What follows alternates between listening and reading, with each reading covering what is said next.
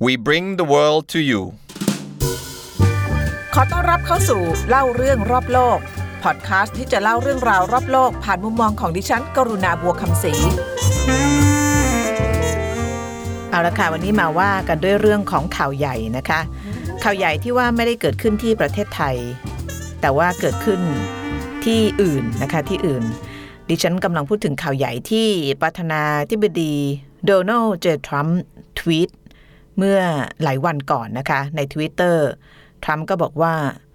something very big has just happened ไม่ได้รอฟังข่าวใหญ่แต่ว่าข่าวใหญ่เกิดขึ้นแล้ว ข่าวใหญ่ที่ว่าก็คือ ข่าวที่ผู้นำไอซิสหรือว่าผู้นำไอเอสอาบูบากาเอัลบักดาดีเสียชีวิตแล้วนะคะหลังจากที่ถูกหน่วยซิลของสหรัฐ สังหารที่ทางภาคตะวันตกเฉียงเหนือของซีเรียนะคะ ทรัมป์ก็ได้ให้รายละเอียดหลังจากนั้นนะคะ บอกว่าบักดาดีเนี่ยหนีทหารอเมริกันไปติดอยู่ในอุโมงค์ที่ไม่มีทางออก แล้วก็ตัดสินใจปลิดชีวิตตัวเองด้วยการจุดระเบิดฆ่าตัวตายนะคะ ก็มีผู้ติดตาม มีลูกๆอีก 3 คนเสียชีวิตตามไปด้วยนะคะแถมมีการดราม่านิดนึงนะคะสำหรับทรัมป์บอกว่าทหารอเมริกันไม่มีใครเสียชีวิตเลย มีสุนัขหรือว่าเคนายเป็นสุนัขทหารตัวหนึ่งได้รับบาดเจ็บเล็กน้อยเท่านั้นนะคะ ต้องถือว่าเป็นข่าวใหญ่จริง ๆ นะคะอันนี้ เพราะว่าบักดาดีก็ถือได้ว่าเป็นผู้ก่อการร้ายหมายเลขหนึ่งที่โลกต้องการมานานนะคะ แล้วก็สร้างความอกสั่นขวัญแขวนให้กับคนที่เกี่ยวข้องนะคะแม้แต่เราเองนะคะเพราะว่าเวลาเดินทางเวลาอะไรเนี่ยก็กลัวกับการก่อการร้ายนะคะเป็นผู้ก่อการร้ายหมายเลขหนึ่งบางคนก็เรียกว่าเป็นบินลาเดน หมายเลขสองนะคะเพราะว่าถ้าจะนับชื่อผู้ก่อการร้ายที่กระชอดโลกเนี่ยก็มีบินลาเดนแล้วก็มีบักดาดีนะคะ แต่ว่าหลายคนอาจจะยังไม่รู้ว่าเอาบักดาดีคือใครนะคะบินลาเดนเนี่ยใครๆก็หรือว่าพวกเราเนี่ยอาจจะคุ้นชินมากกว่านะคะเพราะว่ามีเหตุการณ์เรื่องของ 11 กันยาที่เกิดขึ้นเมื่อปี 2001 ที่ทำให้หลายคนก็ได้ติดตามได้รู้ข้อมูลนะคะแต่ว่าสำหรับ บากาเอาบักบาดีแล้วเนี่ยอาจจะไม่ค่อยคุ้นชินเท่าไหร่สำหรับคนไทยนะคะ ก็จะเล่าให้ฟังวันนี้ในพอดแคสต์ของเราว่าเอาบักดาดีคือใครนะคะอาอาบูบากาเอาบักดาดีคือใคร และหลังจากบักดาดีเสียชีวิตไปแล้วเนี่ยมันจะก่อให้เกิดเขาเรียกบินลาเดนสามขึ้นมาหรือเปล่านะคะนี้บินลาเดนสองตายไปแล้วเสียชีวิตไปแล้วนะคะแต่ว่าก่อนที่ เราจะทำความเข้าใจหรือว่าคุยกันเรื่องว่าบักดาดีคือใคร แล้วทำไมการตายของบักดาดีเนี่ยถึงมีนัยสำคัญต่อเรื่องของภูมิรัฐศาสตร์ต่างประเทศโดยเฉพาะในตะวันออกกลางนะคะ อาบูบากาเอาบักดาดีก็คือผู้นำของกลุ่ม IS นะคะ บางคนเรียกว่า ISIS แต่ว่าวันนี้จะไม่อธิบายนะคะว่าทำไมถึงเป็น IS ทำไมบางทีถึงเป็น ISIS รายการของเราเนี่ยก็ใช้ 2ออย่างนะคะ แต่ว่าดิฉันจะติดปากกับคำว่า IS มากกว่านะคะ ก็ขออนุญาตใช้ IS ละกันนะคะ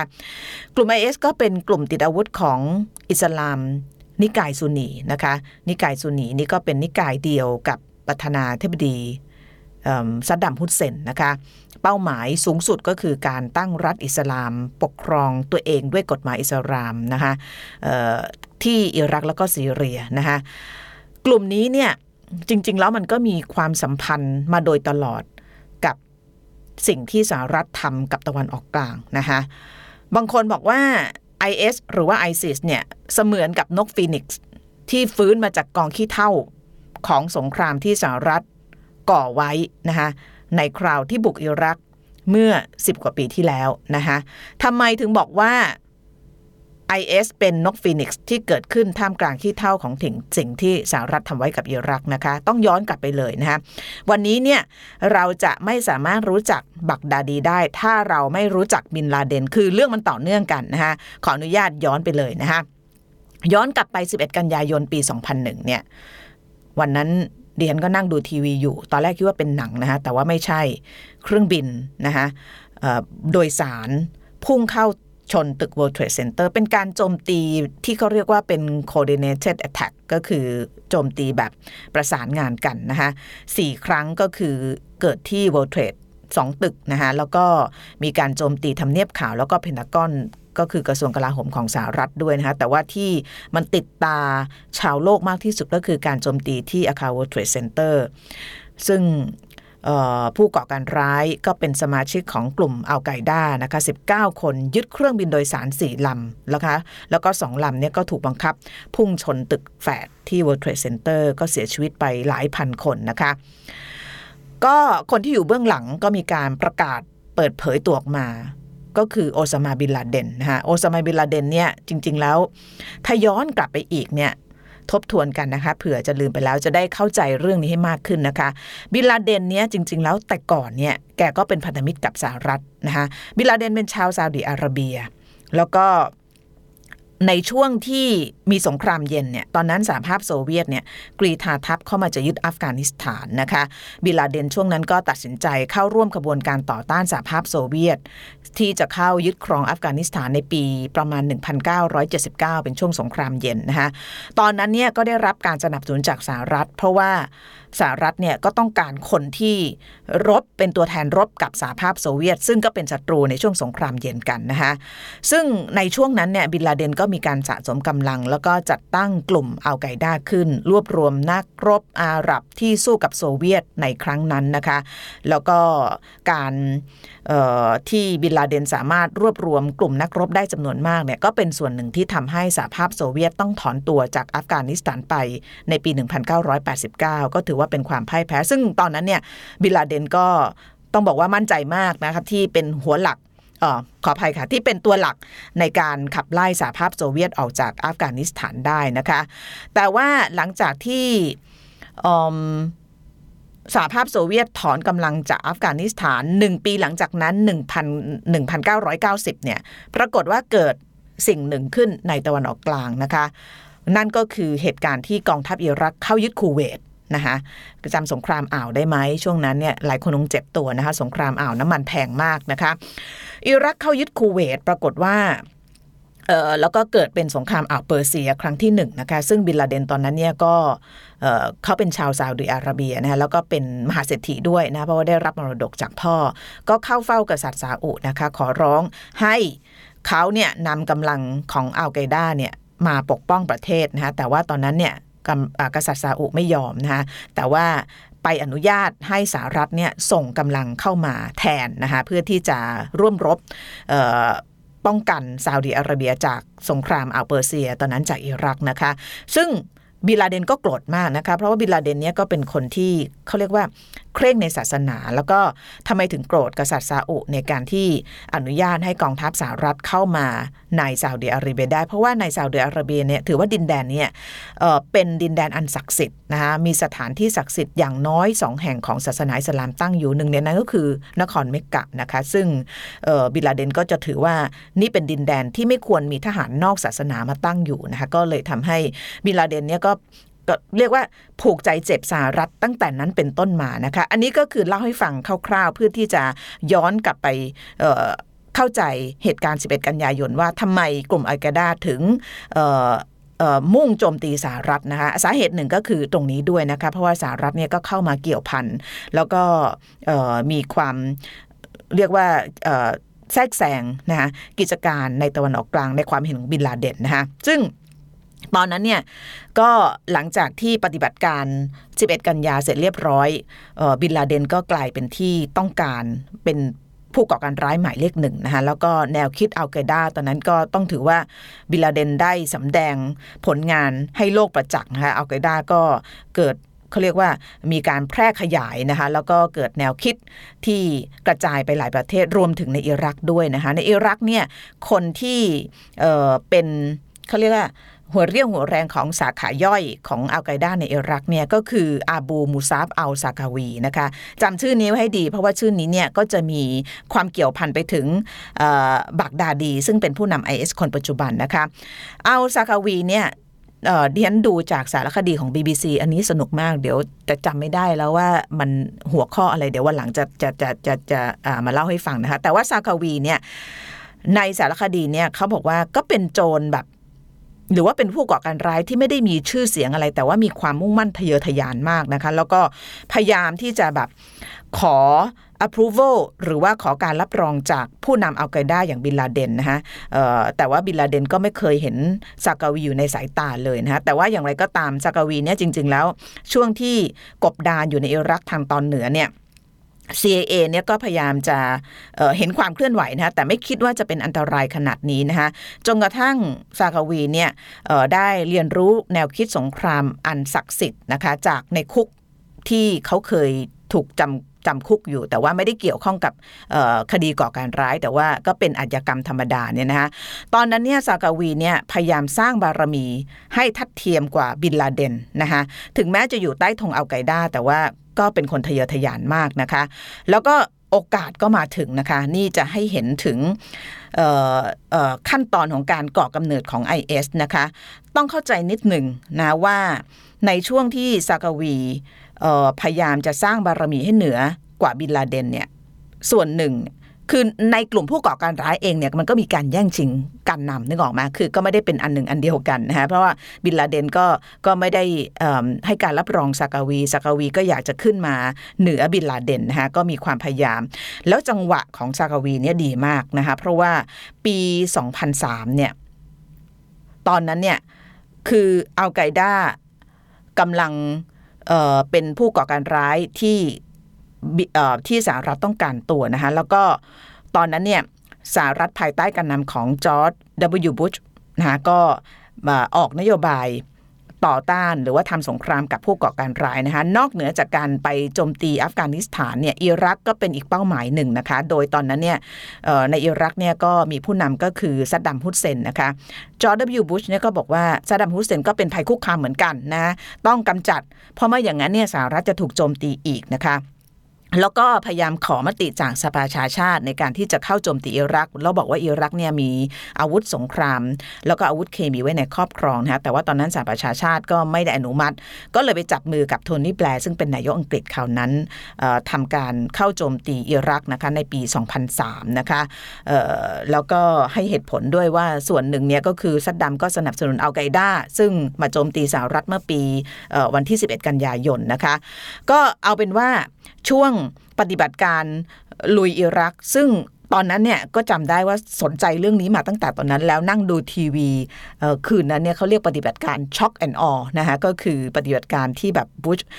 ส่งกำลังเข้าโจมตีกรุงแบกแดดของอิรัก แล้วก็สามารถตัดเรื่องให้สั้นลง ในที่สุดก็สามารถกำจัดซัดดัมฮุสเซนได้นะคะ แต่ว่าพอกำจัดซัดดัมฮุสเซนได้เนี่ยสิ่งที่สหรัฐต้องทำ แล้วก็เป็นเรื่องที่แบบบอบบางอ่อนไหวเหลือเกินที่สุดก็คือช่วงเปลี่ยนถ่ายนะคะจากอิรักซึ่งนำโดยซัดดัมฮุสเซน ซึ่งเป็นผู้ปกครองที่ต้องบอกว่าใช้ไม้แข็งแล้วก็ควบคุมมาโดยตลอดเนี่ยให้ไปสู่สิ่งที่สหรัฐเรียกว่าระบอบประชาธิปไตยก็คือการเลือกตั้งนะคะ แต่ช่วงเปลี่ยนผ่านเนี่ยเป็นช่วงที่ที่อ่อนไหวมากก็มีการตั้งเขาเรียกว่าผู้บริหารพลเมืองสูงสุดของอิรัก มาดูแลแทนในช่วงนั้น ตอนตอนนั้นอิรักไม่มีรัฐบาลนะคะเพราะว่าสดัมฮุสเซนลงแล้วสหรัฐก็พยายามที่จะให้มีการเลือกตั้ง แต่ว่าก่อนเลือกตั้งเนี่ยก็ส่งอดีตนักการทูตพอลเบรเมอร์นะคะมาเป็นคนดูแลในช่วงเปลี่ยนผ่านทีนี้ในเอกสารหลายอย่างรวมถึงสารคดีที่เรียนเล่าให้ฟังเมื่อสักครู่ของ BBC เนี่ยก็พูดถึงพอลเบรเมอร์ใน ท่าทีแล้วก็ในน้ำเสียงที่ไม่ค่อยจะดีเท่าไหร่นะคะ เพราะว่าพอเบรเมอร์เนี่ยเป็นคนที่ไม่ไม่ได้เข้าใจเเขาเรียกวิถีชีวิต แล้วก็การเมืองในตะวันออกกลางโดยเฉพาะในอิรักนะคะพอแกเข้ามาเนี่ยแกก็ใช้วิธีการแบบเเรียกว่าทำให้คนเนี่ยไม่พอใจนะคะต้องเข้าใจนิดนึงว่าตอนนั้นเนี่ยในอิรักเนี่ยเอาแบ่งคร่าวๆแบ่งแบบแบบหยาบๆเนี่ยก็จะมีซุนนีกับชีอะใช่ไหมคะ ซัดดัมฮุสเซนเนี่ยเป็นซุนนีซึ่งเป็นคนส่วนน้อยของประเทศ คนส่วนใหญ่เนี่ยเป็นชีอะนะคะตอนที่สหรัฐส่วนหนึ่งที่สหรัฐชนะสงครามในอิรักได้เนี่ยก็เพราะว่าตอนนั้นเนี่ยสหรัฐพยายามเป็นโน้มน้าวทหารของซัดดัมฮุสเซนซึ่งเป็นทหารซุนนีส่วนใหญ่เนี่ยบอกว่าถ้าเลิกสนับสนุนซัดดัมเนี่ยพอสหรัฐเข้ามาแล้วเนี่ย จะให้การดูแลนะคะส่วนหนึ่งของทหารซัดดัมเนี่ยก็เชื่อนะคะแล้วก็อย่างที่บอกเนี่ยเป็นส่วนหนึ่งที่ทำให้มีการกำจัดซัดดัมได้ แล้วก็สหรัฐชนะสงคราม วันที่ชนะสงคราม วันที่ซัดดัมตายเนี่ยใครที่จำข่าวได้ จะเห็นว่าทหารสหรัฐเนี่ยได้รับการต้อนรับโบกไม้โบกมือไม่รู้ว่าให้ดอกไม้ด้วยหรือเปล่านะคะแต่ว่าคนอิรักเนี่ยดีใจมาก เพราะว่าจำนวนมากซึ่งเป็นชาวซีอาเนี่ยอยู่ภายใต้การกดขี่ของซัดดัมฮุเซนมานานมากเพราะฉะนั้นก็เลยคิดว่าโอ้สหรัฐเข้ามาเนี่ยชีวิตฉันจะต้องดีขึ้น แต่ว่ามันไม่เป็นแบบนั้นนะเพราะว่าพอพอเบรเมอร์เข้ามาเนี่ยพอแกไม่เข้าใจในเรื่องของการเมืองวิถีชีวิต และความต้องการของคนจริง ๆ เนี่ยมันก็เขาเรียกว่าอายกตัวอย่างนะอยากยกตัวอย่างเนี่ยทหารซุนีของสดัมฮุสเซนเนี่ยจำนวนมากถูกทิ้งนะคะหลังจากรบเสร็จแล้วก็ไม่ได้เงินเดือนไม่ได้อะไรเลยนะคะแล้วก็เริ่มมีการออกมาประท้วง ทหาร เกือบ 3 0 0แสนคน ซึ่งจับอาวุธเป็นใช้อาวุธเป็น แล้วก็เป็นคนที่อยู่ในวัยที่แบบว่ากำลังกำลังรบเนี่ยเกิดความไม่พอใจเนี่ยจะเกิดอะไรขึ้นนะฮะเพราะนั้นอารมณ์ของคนในวันที่สหรัฐชนะสงคราม แล้วจะเข้ามาปลดปล่อยอิรัก เวลาผ่านไปเรื่อยๆเนี่ยคนอิรักเนี่ยเริ่มไม่พอใจ เพราะว่าสหรัฐเนี่ยทำตามสัญญาไม่ได้ ไม่สามารถที่จะกอบกู้เศรษฐกิจ แล้วก็วิถีชีวิต แล้วก็ความเป็นอยู่ของคนให้ดีขึ้นได้บางคนยังคิดถึงซัดดัมฮุสเซนนะคะว่าอย่างน้อยเนี่ย ในตอนนั้นเนี่ยอิรักก็ถึงแม้จะอดอดอยากอยากถูกกดขี่แต่ว่ามันก็ไม่ได้แย่เหมือนตอนที่สหรัฐเข้ามานะคะเพราะว่าพอไม่เข้าใจสิ่งที่มันเป็นไปแล้วเนี่ยการจัดการก็แย่นะคะแล้วก็บวกกับความขัดแย้งที่ยังมีอยู่ เพราะว่าพอสหรัฐเข้ามาเนี่ยก็สนับสนุนให้ชีอะเนี่ยขึ้นมาทำหน้าที่หลาย ๆ อย่างในรัฐบาลแทนที่ ชาวซุนี ซึ่งก็ทำให้เกิดความไม่พอใจระหว่างสองนิกายขึ้น และถึงแม้จะมีการเลือกตั้งจนกระทั่งได้ผู้นำคนใหม่ซึ่งเป็นชาวอิรักแล้วเนี่ยก็ไม่ได้แปลว่า แล้วก็ไม่ได้หมายความว่าความขัดแย้งนั้นจะหายไป มันยิ่งรุนแรงขึ้นอีกนะคะอันนี้ก็เลยเป็นช่องทางให้ซาคาวีเนี่ยซึ่งรอโอกาสอยู่แล้วเนี่ยเข้ามานะคะสิ่งที่ซาคาวีต้องการคืออะไร อันที่หนึ่งคือสร้างบารมีให้เหนืออัลไกด้าเพื่อที่จะประกาศตั้งรัฐอิสลามนะคะ คนที่มีแนวคิดรัฐอิสลามคนแรกก็คือซากาวีนะคะอยากจะทำให้เป็นจริง อยากจะไล่ทหารสหรัฐออกไป แล้วก็จัดตั้งรัฐใหม่ มีกฎกติการะเบียบใหม่ ซึ่งเป็นสิ่งที่คนเรียกว่ารัฐอิสลาม คือเป็นรัฐแบบในอุดมคติของอิสลามนะคะ ทีนี้สิ่งที่ซากวีทำเนี่ยมันก็เขาเรียกเป็นบันไดสี่ขั้น แต่ขั้นที่สำคัญที่สุด สิ่งที่สำคัญที่สุดก็คือ จะทำยังไงเพื่อให้ทหารสหรัฐเนี่ยถอนตัวจากอิรักให้หมดนะคะวิธีนั้นก็คือการสร้างความแตกแยกระหว่างสองนิกายให้มากที่สุดเท่าที่จะมากได้นะคะทำยังไง คือซากวีเนี่ยเป็นซุนี เพราะฉะนั้นสิ่งที่ซากวีทำก็คือการ ทำร้ายนะคะแล้วก็พยายามทำลาย พวกสาธารณโภคทำลายทุกอย่างเเพื่อให้คนเนี่ยไม่ไว้วางใจทหารสหรัฐเกลียดชังทหารสหรัฐใครที่ดูหนังสงครามของอิรักจะเห็นว่าในช่วงหลังๆเนี่ยทหารสหรัฐทำงานยากมากนะคะเพราะว่าคนพื้นถิ่นเนี่ยเขาไม่ให้ความร่วมมือนะคะไปที่ไหนเนี่ยคนก็จะหวาดระแวง ทหารสหรัฐเคยได้เบาะแส เคยได้แหล่งข่าวจากคนนู้นคนนี้หลังๆ เวลาไปเนี่ยก็จะถูกวางกับดักบ้าง ถูกถูกแก้แค้นหรือว่าถูกหักหลังบ้างจากแหล่งข่าว หรือว่าคนที่สหรัฐเนี่ยเคยไว้ใจได้นะคะเพราะฉะนั้นบรรยากาศของอิรักในช่วงนั้นก็คือทหารสหรัฐถูกโดดเดี่ยว คนชีอะก็เกลียดซุนีซุนีก็เกลียดชีอะนะคะจนกระทั่งมีการ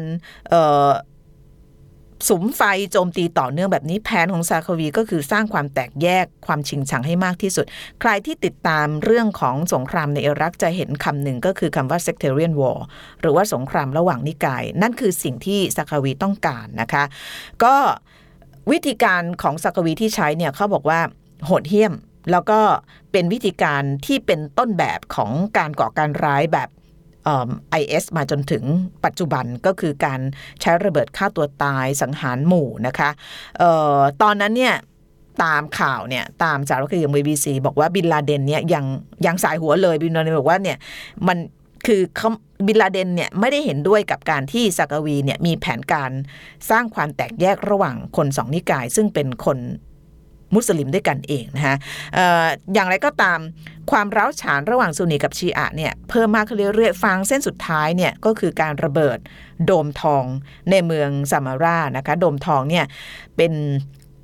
อยู่ในมัสยิดที่คนชีอะในอิรักเนี่ยเหมือนกับเทิดทูนไว้สูงสุดนะคะพอระเบิดเกิดขึ้นที่โดมทองซามาราปรากฏว่าชาวชีอะก็ เรียกว่าลุกเป็นไฟนะคะเอ่อ12ชั่วโมงของการระเบิดดมทองเนี่ยสงคราม ต้องเรียกว่าสงครามกลางเมืองระเบิดขึ้นเลยนะคะชีอะแล้วก็ซุนีก็จับอาวุธห้ามหันกันนะคะก็ไม่มีใครยอมใครซุนีก็ไม่ยอมนะคะเพราะว่าตัวเองก็เคยเป็นทหารของซัดดัมมาก่อน2 0 0 0 0 3 0 0 0 0 คนนะคะนี่ก็คือแผนแรกของซากาวีสำเร็จแล้วก็คือ จุดไฟระหว่างซุนีกับชีอะ เปิดเผยโฉมหน้าตัวเองนะคะอะตัดให้เรื่องสั้นลงพอเปิดโฉมหน้าตัวเองสหรัฐก็ไล่ล่าเลยนะคะไล่ล่าปรากฏว่าถูกล็อกเป้า แล้วก็ถูกโจมตีทางอากาศ เสียชีวิตในเวลาต่อมานะคะซากาวีตายไปแล้วนะคะแต่ว่าแนวคิดของการตั้งรัฐอิสลามไม่ตายไปด้วยนะคะ เพราะว่าคนที่มาแทนเนี่ยก็คืออาบูบากาอัลบักดาดีมาแล้วนะคะ ที่เกริ่นไว้ตั้งแต่ตอนแรกเอาบักดาดีมาถึงแล้วนะคะ บักดาดีคือใครนะคะ วันนี้เล่ายาวเนาะฟังต่อมะบักดาดีคือใคร บักดาดีชื่อเต็มๆนะคะ ชื่อจัดตั้งของบักดาดีก็คืออาบูบาการ์อัลบักดาดีนะคะแต่ว่าถ้าชื่อเต็มก็คืออาบูดูอาอิบรอนฮิมบินอาวัดบิน อิบรอนฮิมอัลบาดีอัลราดาวีอัลซุดเซนนีอัลซามารีนะคะชื่อยาวมาก เกิดในเป็นคนอิรักเกิดในครอบครัวเคร่งศาสนาด้วยนะคะแล้วก็ตามประวัติเนี่ยบอกว่าเป็นคนหัวดีเรียนเก่งจบตรีโทเอก รวดเดียวเลยนะคะ แล้วก็ศึกษาเกี่ยวกับเรื่องของกวี แล้วก็ประวัติศาสตร์อิสลามที่มหาวิทยาลัยแบกแดดนะคะ พ่อเนี่ยเป็นนักวิชาการนะคะตอนนั้นในบักดาดีก็เป็นนักวิชาการควบคู่ไปกับการสอนศาสนา แล้วก็กฎหมายอิสลามนะคะความแค้นของบักดาดีกับสหรัฐเนี่ยก็จะคล้ายๆกับความแค้นของคนจำนวนมากในอิรักที่มีต่อสหรัฐก็คือสหรัฐบุกอิรักเมื่อปี 2013 นะคะ ตอนนั้นเนี่ยบักดาดียังเป็น ทหารตัวเล็กๆ อยู่นะคะ ก็เข้าร่วมกับอัลไกด้าแห่งอิรัก ซึ่งตอนนั้นเนี่ยคนที่เป็นผู้นำเนี่ยก็คือซากาวีนะคะออตอนนั้นบักดาดีเนี่ยก็เริ่มฉายแววของการเป็นเขาเรียกว่า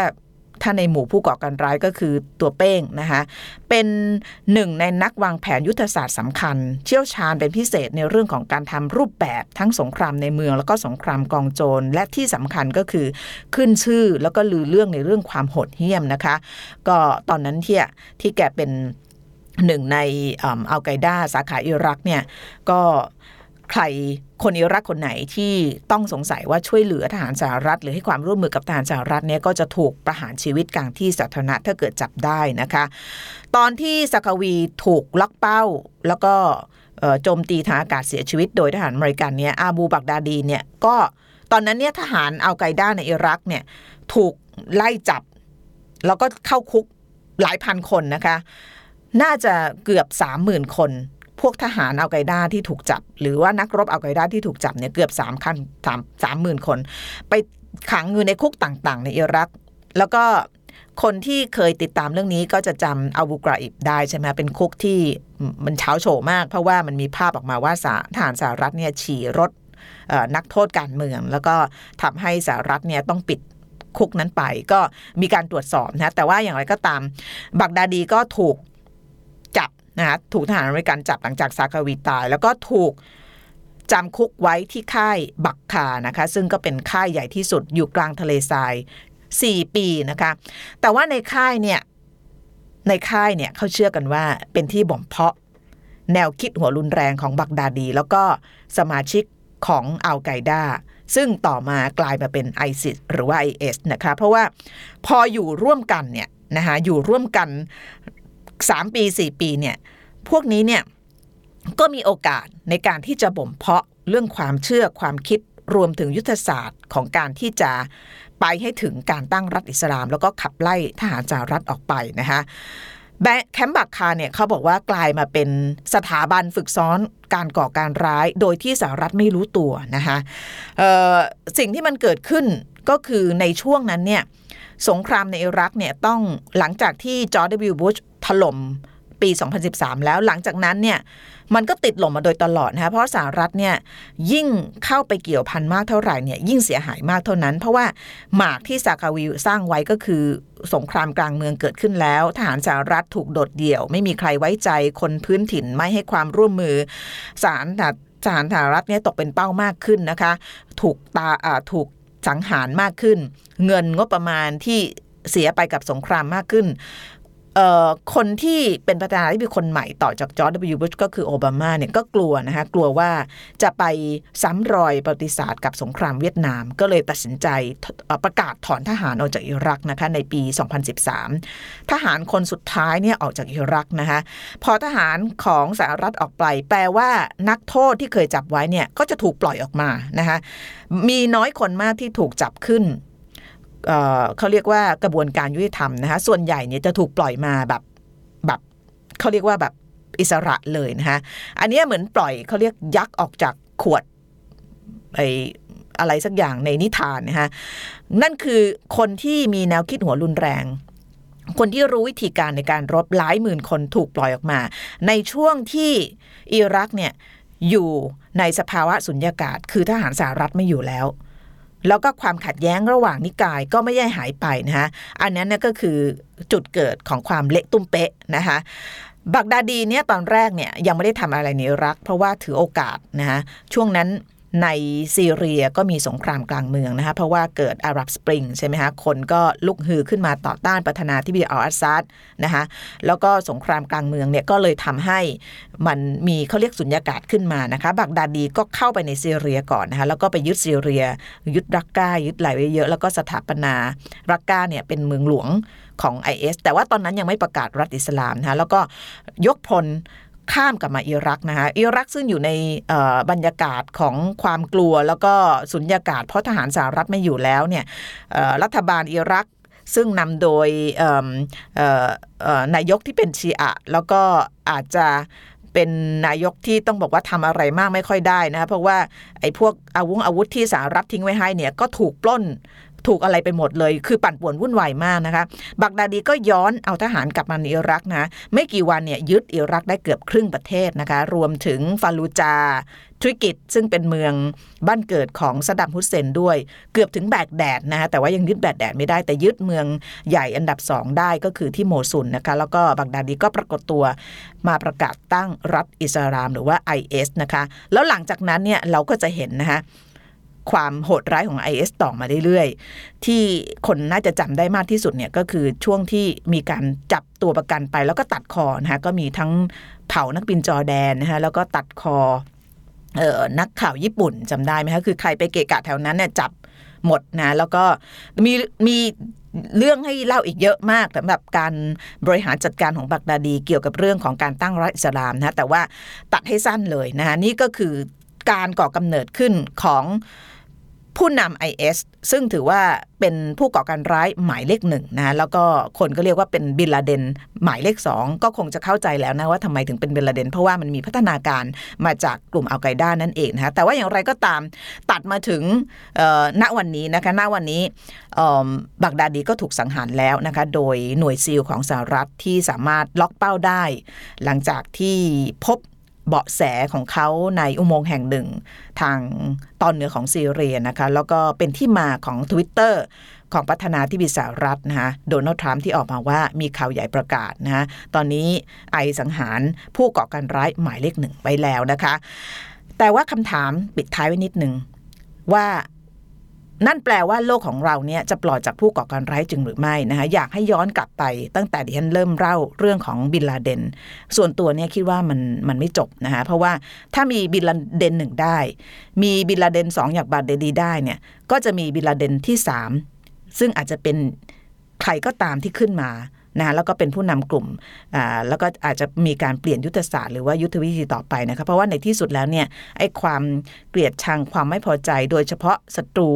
ตัวฉกาจอย่างสหรัฐเนี่ยมันไม่เคยหายไปเลยนะคะ เอาละค่ะ ทั้งหมดก็คือพอดแคสต์ในวันนี้นะคะ กลับมาพบกันใหม่สัปดาห์หน้า สวัสดีค่ะ